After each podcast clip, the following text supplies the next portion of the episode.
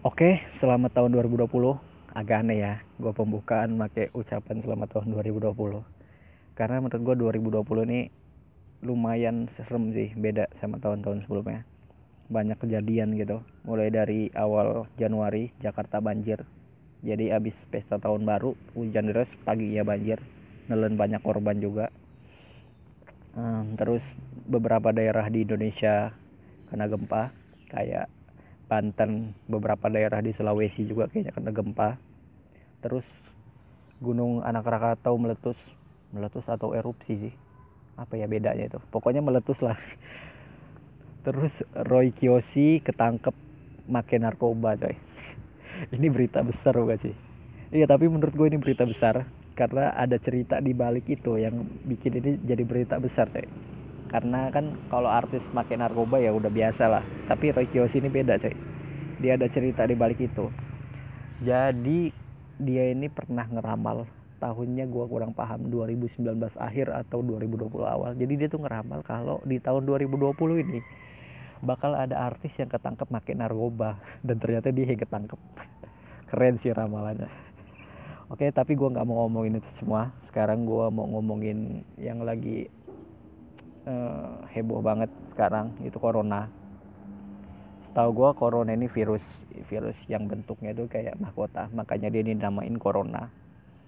Jadi dia mm, nyerang sistem pernafasan kayak semacam SARS atau MERS gitu atau mungkin ini mutasi dari kedua virus itu gue kurang paham. Awalnya dari Wuhan Cina penularannya. Dari binatang ke manusia jadi penularannya itu dari binatang manusia baru dari manusia ke manusia. Dan gue kemarin lihat berita ternyata manusia juga bisa nularin ke hewan coy.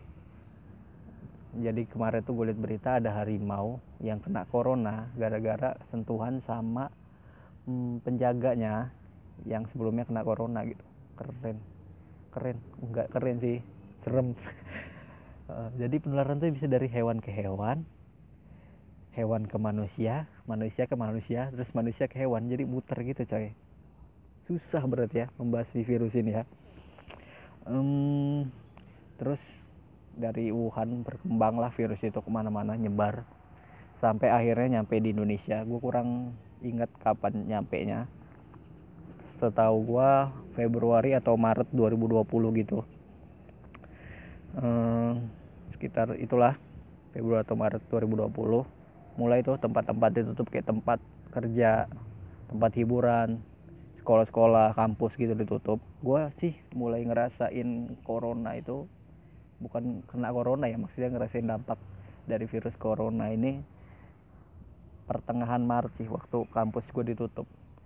Jadi gue masih mahasiswa pertengahan Maret tuh kampus ditutup diliburin semua. Jadi mulai kerasa di situ wah parah sih ini virus sampai nutup kampus gitu. Sampai kampus harus ditutup uh, udah sekitar dua bulan kita ngadepin corona ini. Jadi dari Februari sekarang udah bulan Mei. Sekitar udah udah dua bulan. Dan kayaknya sih masih bisa lebih lama lagi. Karena di Indonesia ini jumlah korbannya masih terus bertambah. Uh, awalnya tuh seingat gue cuma dua orang ya kena. Dua orang. Tapi menurut teori konspirasi lebih dari itu kali kurang paham. Dua orang terus nyebar jadi beberapa orang 10 orang 50 orang 100 orang 1000 orang 5000 orang. Sampai terakhir ini gue lihat udah 14.000 orang yang kena. Um, ya itu terus bertambah korbannya itu membuat kita jadi lebih lama lagi sih harus ngadepin corona ini. Terus masih banyak juga yang ngumpul-ngumpul. Nggak jelas kayak nongkrong doang gitu kayak main-main gitu. Ya ini kan menjadi jadi uh, apa ya tempat penularan paling mudah buat corona sih kalau lu ngumpul-ngumpul nggak jelas gitu. Walaupun lu pakai masker sama hand, sanit hand sanitizer itu nggak mencegah lu kena corona men.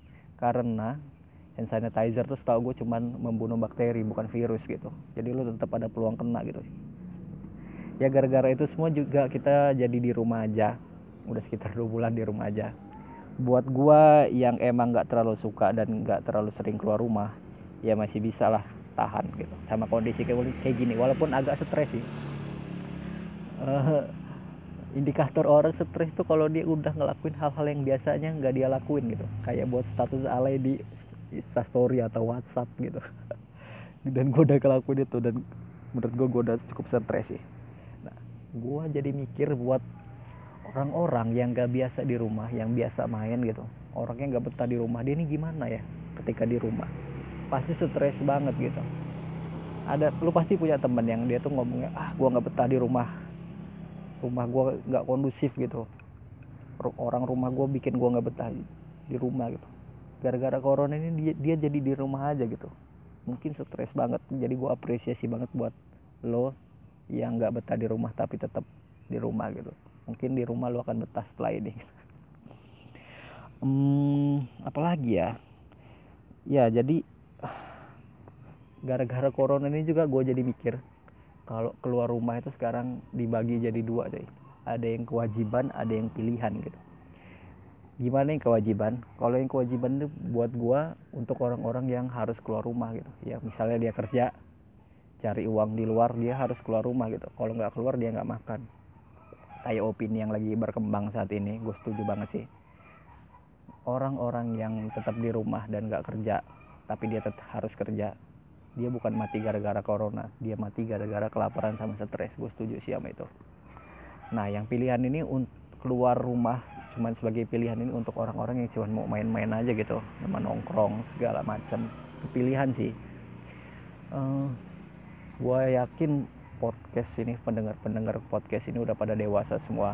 Karena gue belum pernah lihat anak kecil buat podcast atau anak kecil dengerin podcast gue belum pernah lihat jadi kita udah cukup dewasa untuk milih untuk nggak keluar rumah atau keluar rumah cuman buat main gitu. Ah udah lumayan lama gue ngomong sendiri. Jadi lo kalau udah dengerin sampai sekarang makasih banget. Ini udah sekitar eh, sekitar 7 menitan. Makasih udah dengerin gue sekitar 7 menitan. Uh, jadi ini podcast pertama gue maklum lah ya agak ancur-ancuran gue kasih nama podcast bangun tidur jadi di podcast ini gue akan ngomongin semua hal yang kepikiran sama gue. Kebetulan pikiran-pikiran itu munculnya pas bangun tidur. Ya jadi gue namain podcast bangun tidur gitu. Gue sih berharap ini banyak yang denger ya. Karena gue gak mau jadi kayak orang gila yang ngomong gak ada yang dengerin gitu. gue gak mau. Pokoknya minimal ada yang dengerin lah. Kan kayak orang gila itu kalau ngomong gak ada yang dengerin. Walaupun ada yang dengerin dia itu gila juga gitu. gue ngomong apa sih? Yaudah mungkin sekian dulu podcast dari gua. Dengerin terus podcast gua kalau lu tertarik. Dan sampai ketemu lagi